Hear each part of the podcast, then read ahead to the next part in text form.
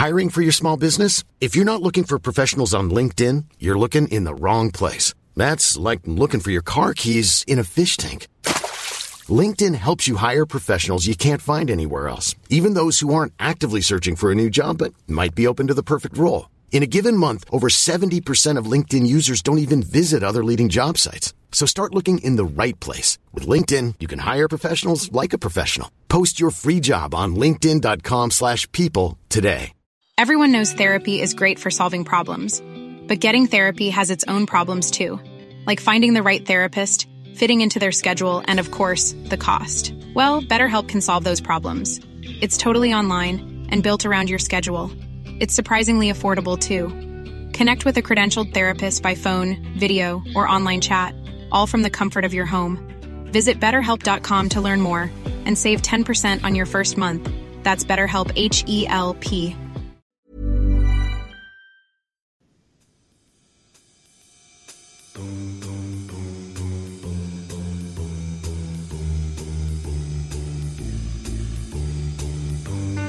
Hello, and welcome to this special budget edition of the Prospect Podcast, where, as usual, we speak to the brightest minds and talk about the ideas that matter.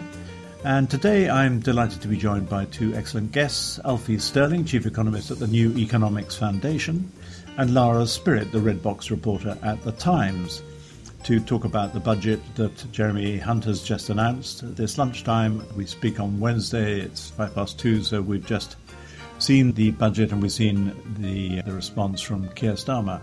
Lara, do you want to begin by just telling us what the highlights for you were? So I think most people would agree that about four areas of highlights. We had significant announcement on the extension of the energy price guarantee, support with energy bills. That was a big intervention from Jeremy Hunt today. We also had major announcements on uh, disability benefits, and of course, much trailed, but but actually bolder than we were expecting on childcare. And then, in addition to that, I think Jeremy Hunt very keen uh, to emphasise that he wanted to uh, wanted to make sure this budget had some big message on growth. So there was a, a big pledge on full expensing as well that I think we'll probably uh, speak about a bit. But that was definitely one of the bolder measures uh, in Hunt's and budget Alfie, today. what caught your eye? And I mean, it's all more or less been pre-announced, hadn't it? Apart from the, the surprise on the the complete ab- abolition of lifetime allowance, but but nevertheless, what what what were your standouts? That's right. That um, the increase in that allowance or the abolishment of that allowance was a bigger move than we were previously expecting. But but by and large, everything was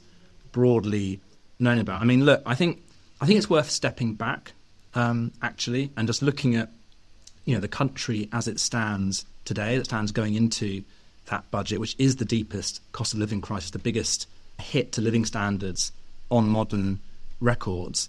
And I think, if anything, now is not the time to do a sort of, you know, copy and paste job on uh, previous, recent, but also policies seen over the last decade. But by and large, that is what we got. You know, we had another round of um, support um, for families with the cost of living crisis. In this case, a three-month extension to the energy price guarantee. But as with previously, you know, it did have that that feeling of being a little too little and too late, poorly targeted. You know, we know energy bills are going to be elevated now for two years. This three-month extension um, at two and a half thousand pounds for a typical household is not going to make a big difference. We had a similar emphasis to what we've had over the last 10 years in terms of getting people into work, but again, with probably too little attention on the type and quality of work that people are supposed to be moving back into. You know, we had we had the tax changes, um, whether that was the changes on, on pension uh, tax, on the changes on on um, uh, on corporation uh, relief on investment. But again, you know, we've seen these sorts of changes before, and by and large, they do benefit the highest earners, and they do tend to subsidise corporate investment that was going to happen anyway. So, what econ- economists call a deadweight loss. And then I think the final thing is, you know, in view of essentially what is climate catastrophe, facing not just the UK but obviously the world, you know, the world globally, we had the 13th year in a row of a freeze in fuel duty, which is a subsidy again to higher income households um, disproportionately, and is you know subsidising a polluting form of transport. So, I think when you step back and look at the challenges we're facing, it was a broadly inadequate budget, and it was a repeat of much of what we've seen over recent years. Well, lots to go out there. Why don't we begin with the growth forecast? Because I think they maybe that was the other surprise in the budget that they were better than uh, had been pre-announced. Though there is a huge gulf between what the, the Chancellor was saying today and what the Bank of England is saying. I don't know, Alfie, if you can reconcile that. So, for instance, the Chancellor was saying 1.8, 2.5, whereas the Bank of England is was saying minus 0.3 and 0.4. They're, they're wildly different assumptions about how the economy is going to grow between now and the, the next election. Yeah, that's right. And it's conspicuous, the gap in forecast. We've had that now for six to nine months, the OBR being obviously much more optimistic at the moment. You know, I think it does feel likely that the OBR may be closer to the money than the Bank of England, but I think that the two, one of the reasons for that is being slightly later. Obviously, they've had a few more weeks of data to build that forecast out from. They've also got the benefit of incorporating the government's policies, which, whether the OBR are right or wrong, they bring in an assumption of what the effect of that will be, which will change their estimate relative to the Bank of England, who aren't able to incorporate the effects of those policies. Um, but, you know, again, this sort of tells us two things, I think. One is that when you've got this sort of volatility in forecasts, it's really problematic for policy planning because, in the end, what's governing these sorts of moments, these budgets, in terms of the, the amount of room or the envelope that government has to spend, is the so called fiscal rules. And they are a function of, obviously, the targets government set itself, but also these forecasts.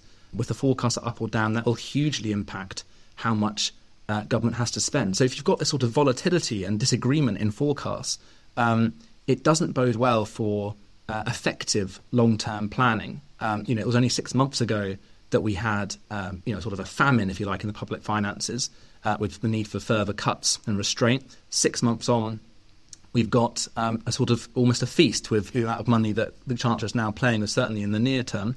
And again, as you say, this big disagreement between the Bank of England and OBR. And, and the second thing, I think, though, is that it comes, comes back to the point I was making earlier, which is that irrespective of where the forecasters are putting GDP, in fact, irrespective of where the, the ONS are saying GDP was a couple of months ago, people at the moment are feeling uh, real hardship in terms of the impact on their living standards.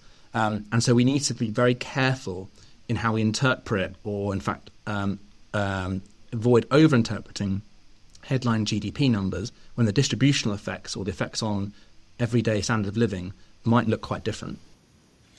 L- Lara, uh, Alfie mentioned the, the, the six billion um, pound cut in, in fuel duties. Uh, um, he placed that in a green context, but there's another way of looking at it, which which um, Paul Johnson, the IFS, um, drew attention to, which is here, here's a government that's saying it has no money to be paying any of the striking public sector workers, and yet they they have got six billion pounds to spare in terms of fuel duties. Do you think people are going to read it that way? It's interesting. I think the government will have made the wager that this uh, this duty measure will be popular and in line with public opinion. Jeremy Hunt making quite a clear case at Dispatch Box that he thought it would save the average driver £100 a year.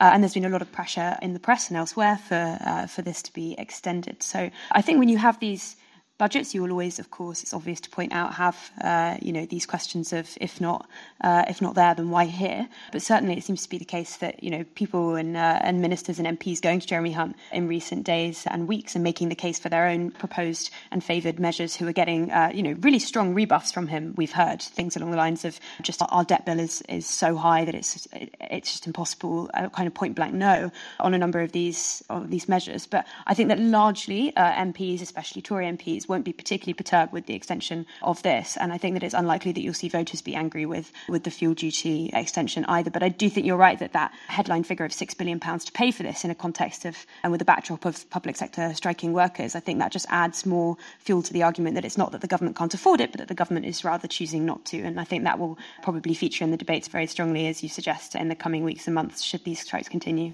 Alfie, this decision to abolish the lifetime uh, cap on pension allowances I mean, that, that will be portrayed as an, yet another tax break for the rich. Why do you think he's gone so far on that? I mean, he, he it was pre announced that he would limit it to, to 1.8 million, but to abolish it altogether, uh, affects a relatively small number of very highly paid workers. One can see the rationale of it in the NHS, but but what, what's the thinking there? Do you think? That's right, and it is a bit of a head scratcher actually. And, and as you say, it was sort of briefed as though it's there to fit a particular problem, which is with consultant, highly paid uh, doctors. But it is a policy that affects the population at large, and we think that um, you know it will really benefit you know eight, ten thousand of the highest income um, individuals each year. Um, it, you know, it, it's hard to say. I mean, you know, does it appeal to that sort of aspirational tendency of the British voter? I don't know. I mean, we we see a lot of these sorts of over the years. You know, ISA limits are another example. There are very few people that can that have twenty thousand pounds a year available to put into their ISA, and yet the government have obviously, you know, it was only a few years ago the government increased the ISA limit right up to twenty thousand. So it does seem to follow a similar logic these sorts of measures, I think, you know, tap into this idea, this divide around deserving, undeserving, and high income work and aspiration, I think. And perhaps that's what they're banking on. But then again, you know, most of the polling around this doesn't suggest it's going to move the poll significantly. And, the, the, government certainly need um, significant movement if they're going to make up the ground they need in the next 12 months. Lara, the, the, the childcare measure was um, more extensive than I think it was pre-briefed. And, and uh, again, if you go to the IFS, they're saying this is really a big extension of the welfare state. What was your reaction to the, the ambition there and the, uh, the, the, the sheer amounts of uh, people who will benefit from this? Yeah, so I think it's fair to say that this is definitely one of the most ambitious measures in the budget, but also one of the most expected too, because we've seen uh, a huge amount of support placed on uh, Jeremy Hunt and Rishi Sunak uh, regarding childcare, and actually from all quarters, uh, really. We've seen Labour, and Pat McFadden uh, has been keen to point this out. Labour have been pushing hard on this for quite some time, saying that you know childcare is one of the key drivers of, of restarting and kickstarting growth in the UK economy. But not just that, actually, among a very important wing for Rishi Sunak in his party, some of those Trussites and some of the more discontented Conservative MPs since Rishi Sunak has taken over. People like Simon Clarke, people like Kit Malthouse, who were on the cabinet benches uh, in that brief tenureship of uh, Liz Truss, who had argued that childcare, which of course is one of uh, Truss's own uh, kind of favoured uh, areas of policy in her kind of short-lived growth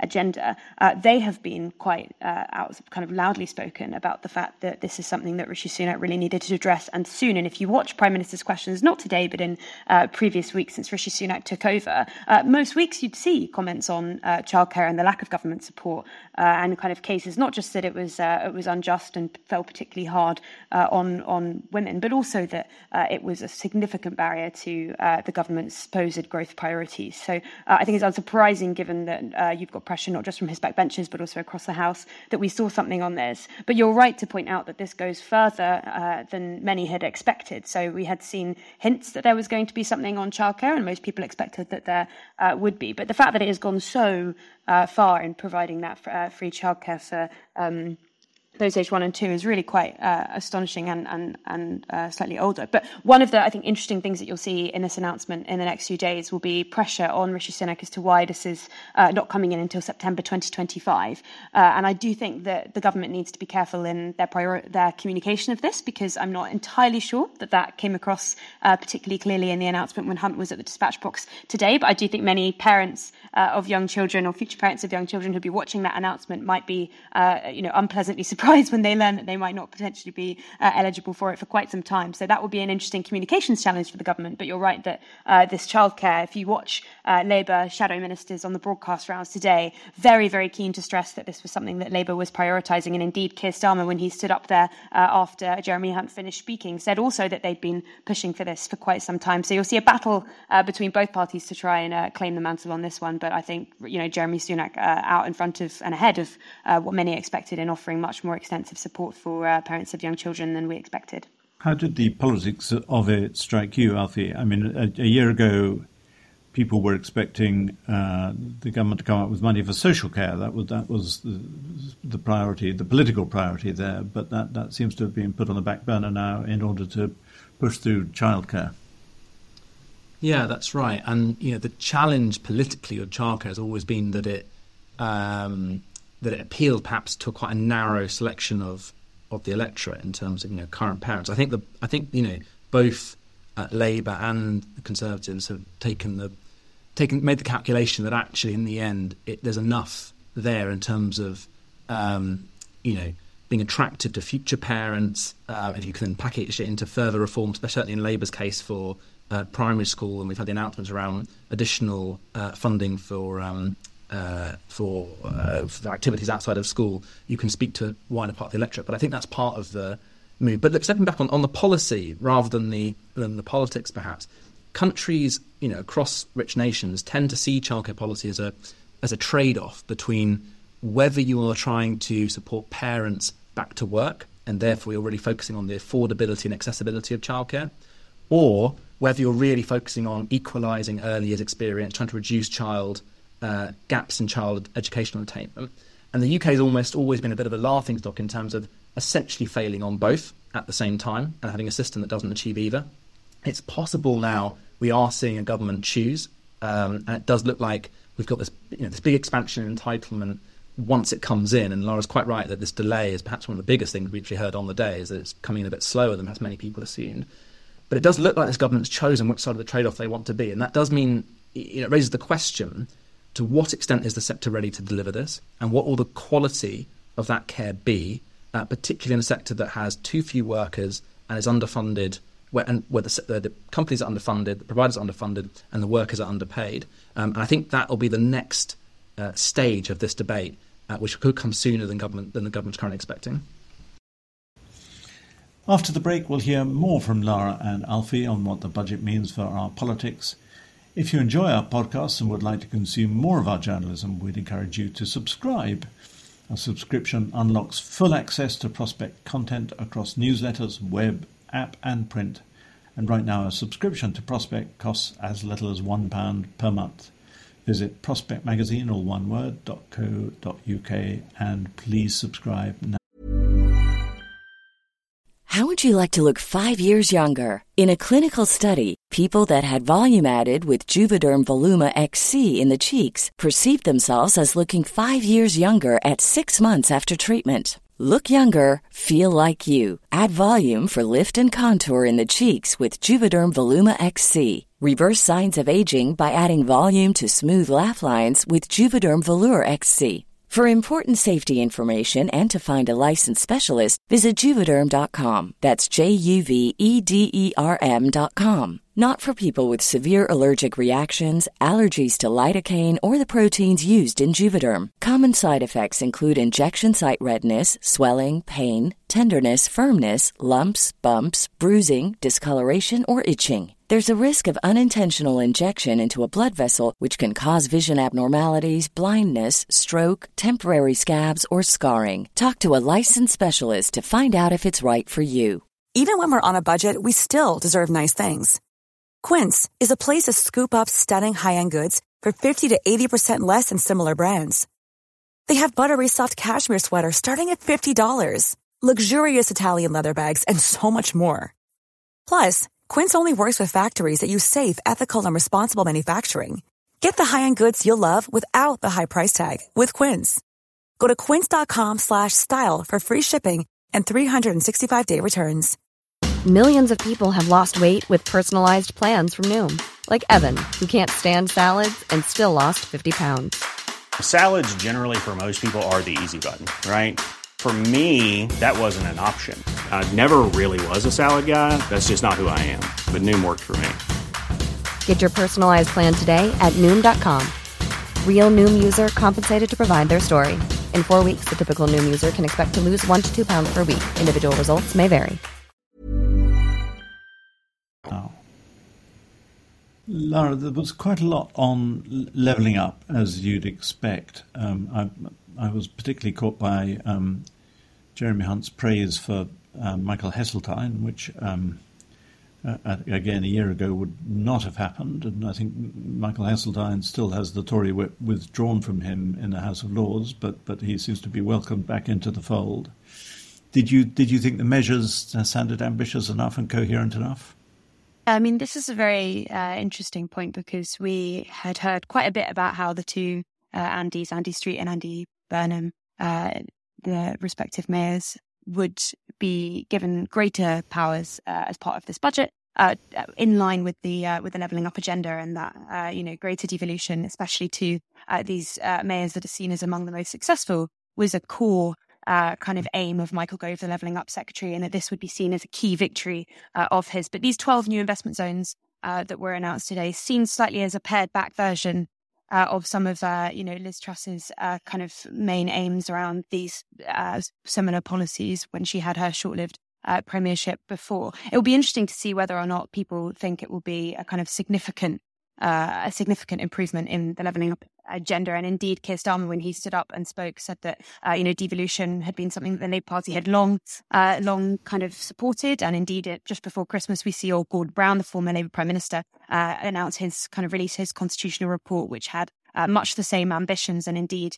Uh, kind of pinpointed in the political inequalities of the country, uh, the need for greater devolution and that kind of centralisation creep that we've seen in British politics for some time. And one of those real uh, kind of features of the British economy that indeed does make us rather unique. So uh, this is one of the kind of key aims to to uh, to boost that. And indeed, we've heard quite a lot for quite a long time about measures like clusters that we would see. Uh, and the locations not particularly surprising. There were cheers in uh, the Commons when we heard that there would uh, definitely be one in in Scotland, one in Wales, one in Northern Ireland. it seems that some of the finer details of that and how the locations will be chosen are still being ironed out. But it's it's interesting, as you say, to hear Heseltine men- mentioned, and also to hear the kind of echo of past regenerations in the form of the Albert Dock in Liverpool and also, of course, Canary Wharf. So uh, very uh, interesting those investment zones north of Birmingham as part of the uh, the levelling up drive, and it'll be interesting to see uh, whether kind of Ben Houchen and uh, and Simon Clarke, that kind of duo, Teesside duo, uh, come out in support of this uh, too. But some of the uh, kind of less contented, I think it's fair to say, Conservative MPs uh, with Rishi Sunak's government have been uh, banging on this drum for quite some time. So whether or not this makes a meaningful impact, uh, it's it's kind of remains to be seen. It'd be interesting uh, reading back the levelling up white paper from last year, which I which I did. recently, there was, you know, quite a fine admission that actually the sums needed if we're going to take investment zones seriously definitely run into the higher billions uh, than, for example, we're seeing here, which is these investment zones are benefiting from uh, from 80 million pounds in tax release and uh, business retentions and other government support. Now, that's a lot of money, obviously, but is it the kind of transformative sums that we know from uh, from the literature actually would constitute uh, what the government has defined as as levelling up before? I'm not necessarily so sure, but I think it speaks to the kind of this wider point about whether or not Rishi Sunak has redefined levelling up since he's since he's come in, and whether or not it does necessarily mean what it meant before. It seems under Rishi Sunak that uh, it's taken a more kind of investment zone uh, focus than it might have other measures under, uh, you know, his predecessors. But I think interesting to see, and I'm sure it will get. I'm definitely sure that it will get kind of, you know, positive support from those on the Conservative benches. Alfie, a positive step, but but potentially just not enough. Yeah, I think that's right. I think the order of magnitude that Lara pointed out is is the key um, the key point. You know, up to 10 billion in a couple of years will be foregone in terms of the full expensing on, on corporation tax. Uh, you know, that's tens, that's one zero, 10 billion uh, pounds. Um, whereas we're talking about uh, tens and hundreds of millions here on what you know is also supposed to be a defining flagship policy agenda for government. Um, and I think what drives this is that at the moment what we're seeing is rhetoric that tries to describe um, an agenda that speaks to the whole country, but policies to match that are very few and far between in terms of the areas they're actually going to affect. You know, we've got pretty local, uh, small number of these investment zones. We know that devolution is currently being spearheaded where there are metro mayors, and even just where there are particular metro mayors ahead of others. Large swathes of the country miss out on both, and that's where I think we've got that lack of scale um, in policy to match the rhetoric. Now, a question on um, climate change and the measures there carbon capture and storage, and nuclear power. Are those the right priorities? And um, what, what, what didn't we hear about there? Yeah, it's a uh, it's an interesting question. You're right. Twenty billion pounds of support for carbon capture. G announced in there, so that of that kind of raft of energy announcements uh, that we that we saw. Uh, I think expected to particularly the northeast and northwest uh, of England and in North Wales. Uh, that's what we've been told. Uh, we've told that they'll capture carbon dioxide emissions from plants uh, and from factories, and then they'll be disposed under the sea. So uh, I think Sting, not necessarily expected today, but uh, was one of the main points that Jeremy Hunt wanted to highlight this morning in his in his his kind of pre-budget meeting with the cabinet. So very clear that they wanted to make sure that this was a big centerpiece of the government today. But there was also a mention of well, of more nuclear power and a kind of admission from Jeremy that Britain needed more of that. He called it a critical source of cheap and reliable energy, and he said that investing will be classified as reclassified as sustainable, and there'll be a consultation with a kind of new Great British Nuclear uh, body that we've told that will be launched to help bring down uh, those costs uh, and and kind of improve supply. And that was uh, met with with support from the House. Uh, and I think nuclear has become. We've seen uh, Boris Johnson, you know, without any irony whatsoever, kind of criticizing the lack of of progress on on on nuclear and making sure that it's it's important that kind of his promises on nuclear are upheld going forward. So again, in some level, unsurprising. This was a budget that was just as responsive to uh, to what we've seen in uh, in the wider economy uh, than it was to its MPs. Uh, so I think unsurprising in that respect that uh, we saw the focus today with regard to energy being in some way on nuclear, but also as as you say on carbon capture technology. There will be,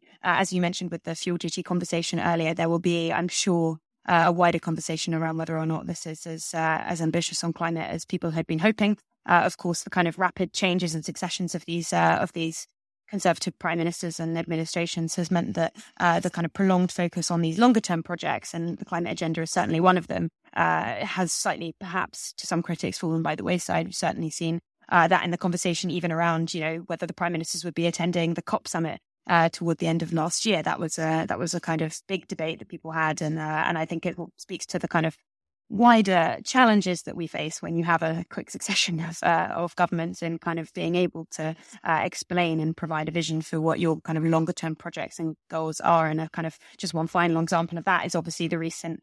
Uh, reorganization of uh, of energy departments and uh, Grant Shapps has kind of remodeled remodeled net zero department with the kind of quite slightly confusing uh, confusing acronym. So uh, those I think speak to the fact that this is probably going to be an ongoing conversation uh, on energy, and I think it'd be unsurprising if you didn't see people asking for what uh, the aspirations and challenges of being young now, or have you have you have you given up on politics?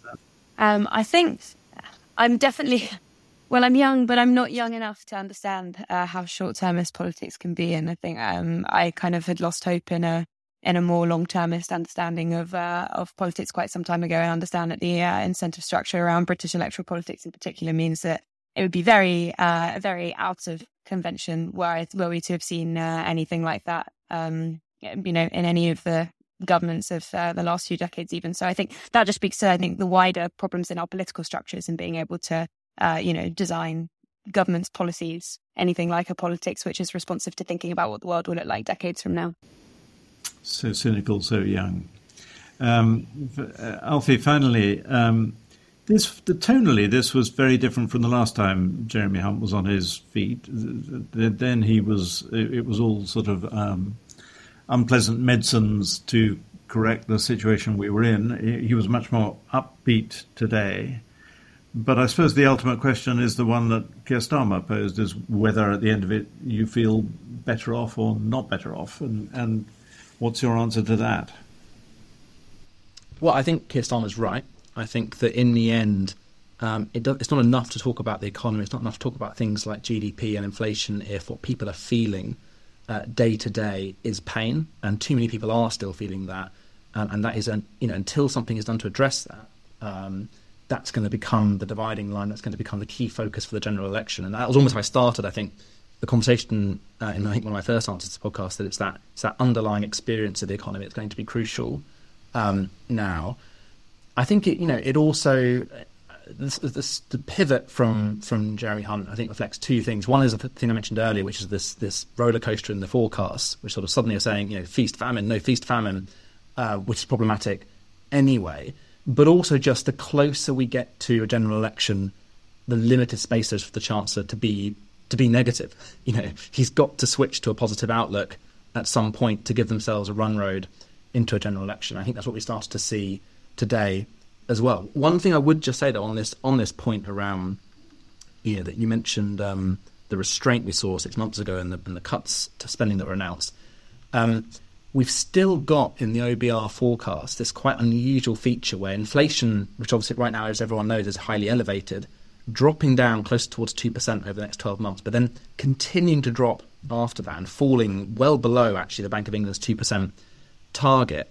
And what that means is that the current spending settlements that have been given to departments to spend on public services will um, will erode in real terms if inflation actually settles at two percent, which is what most people think will happen once the Bank of England um, intervenes um, to maintain its its its mandate. So that's all quite a sort of technical point about the economy, but the, but the bottom line is there could be a further 20 billion in cuts that haven't yet been announced, haven't yet been acknowledged by government, are largely unreported in the media that will come to bite on public service spending in the coming years, uh, depending on where inflation goes. Lara, we, we, all know that, that, in the days after a budget, things often um, unravel and things that look very rosy on the day look less rosy. But your your overall reaction to the question about whether people at the end of this are going to feel better off and as as comparatively cheery as Jeremy Hunt seemed today? I think if you look at what the OBR has said today, it's quite difficult to reach that conclusion. You know, the um, predictions on living standards looking like they'll still fall to levels uh, not seen since the 1950s. So, uh, very difficult to see uh, any way in which that leads people to be feeling especially uh, positive. Of course, there were the kind of, you know, great Brexit beer announcements that we saw that, uh, you know, people, I'm sure Jeremy Hunt will be hoping finds its way uh, positively into the papers to provide some sort of optimism tomorrow. But I think uh, you know, fair to say, alongside these uh, these kind of wider measures, it's it's difficult to see uh, how that happens. And interesting, uh, you know, we'll see uh, other parties, Labour and uh, the Lib Dems chief among them, making the case that even on the energy price guarantee, for example, that four hundred pounds of support falling off, you know, that people will still be seeing their uh, you know, their energy bills rising in a considerable way, and it will still be very difficult to shield people from uh, what is what is not, you know, a, a, particularly positive economic outlook by any respects. Which, of course, Alfie just uh, explained. So I think you know difficult to see how that happens, but compared to previous uh, big fiscal events, most notably, obviously the the you know disastrous uh, mini budget that we saw uh, during Liz Truss's short-lived time as prime minister, I think it's unlikely that you'll see anything like a disastrous unraveling in that respect. And uh, you know this is. Uh, as we've seen, I think in some of the reporting before, it's it's a major budget and a major fiscal event, but with some with some very bold uh, and consequential and sizable announcements in it. But I think it's unlikely that you're going to see anything like the major rattling uh, that we've necessarily seen before. One interesting thing I think uh, will be how people, as you say, as we've spoken about, respond to childcare and also to the news about how and when it will be uh, coming in. And I think that's that particular announcement is one of the more interesting examples of what we always see around budgets as well, which is the kind of uh, consequent conversations around fairness and, and, and how the budget applies to different people at different times. And interesting that uh, you've already seen Labour MPs talking about that uh, pensions announcement as benefiting, uh, you know, by definition, among the most well off in, in the country. And uh, it will be a big battle, I think, for Conservatives having a conversation about why they think that is uh, so important in order to drive people back to work and doesn't look like it's in some way a sort of handout. And I'm not saying it will be read in any anything like the same way as the 45p cut that we saw uh, last year, that of course had to be dramatically and embarrassingly reversed by by Kwasi Kwarteng uh, after announced by Kwasi Kwarteng and um, Liz Truss. So, but I do think that uh, you know there are measures in that budget that are politically delicate, uh, and there are measures that the communications will need to be handled particularly well around. And I think those conversations will be very interesting to watch. It's always hard to predict, of course, uh, you know what pe- what uh, people and papers and and, and uh, commentators latch onto by way of by way of criticism and, and conversation around this, but uh, I do think, you know, co- particularly conversations around that big pension announcement that you uh, mentioned, I think will be among the most interesting to watch. And uh, and but to your wider point about whether or not people feel better off, the OBR saying that they won't. So we'll just have to wait and see. Well, thanks so much to Lara and Alfie for this piece of budget analysis. If you enjoy this podcast, then please go and buy a copy of Prospect Magazine, which has got great pieces on Iraq, on um, in Pakistan's former Prime Minister Imran Khan, a very good piece by Martyn Percy on why the forthcoming coronation could be a, less than a, a brilliant result for the Church of England, and the former Permanent Secretary of the Home Office, David Normington, writing about immigration. Goodbye, and listen out for a new episode of the Prospect Podcast next week. And while you're here, why not subscribe to something slightly different? Prospect Lives is a monthly series of audio diary entries from our family of seven writers, including Sheila Hancock, Alice Goodman and Mike Brearley, the former England cricket captain. They will sometimes make you laugh, sometimes they can make you even cry, but they give you a snapshot of the lives of people who live differently to you and me. Just search Prospect Lives wherever you get your podcasts or click on the link in the show notes of this episode.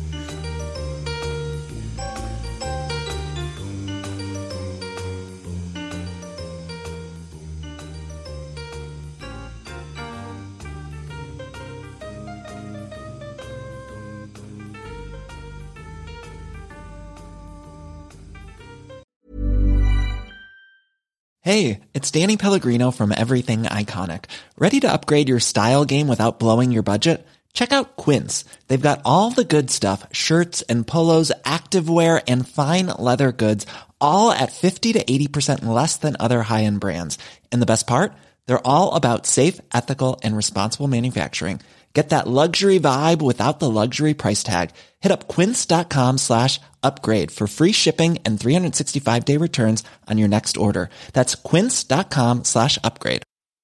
Hey, it's Paige DeSorbo from Giggly Squad. High quality fashion without the price tag. Say hello to Quince. I'm snagging high-end essentials like cozy cashmere sweaters, sleek leather jackets, fine jewelry, and so much more. With Quince being 50 to 80% less than similar brands. And they partner with factories that prioritize safe, ethical, and responsible manufacturing. I love that. Luxury quality within reach. Go to quince.com slash style to get free shipping and 365 day returns on your next order. Quince.com slash style.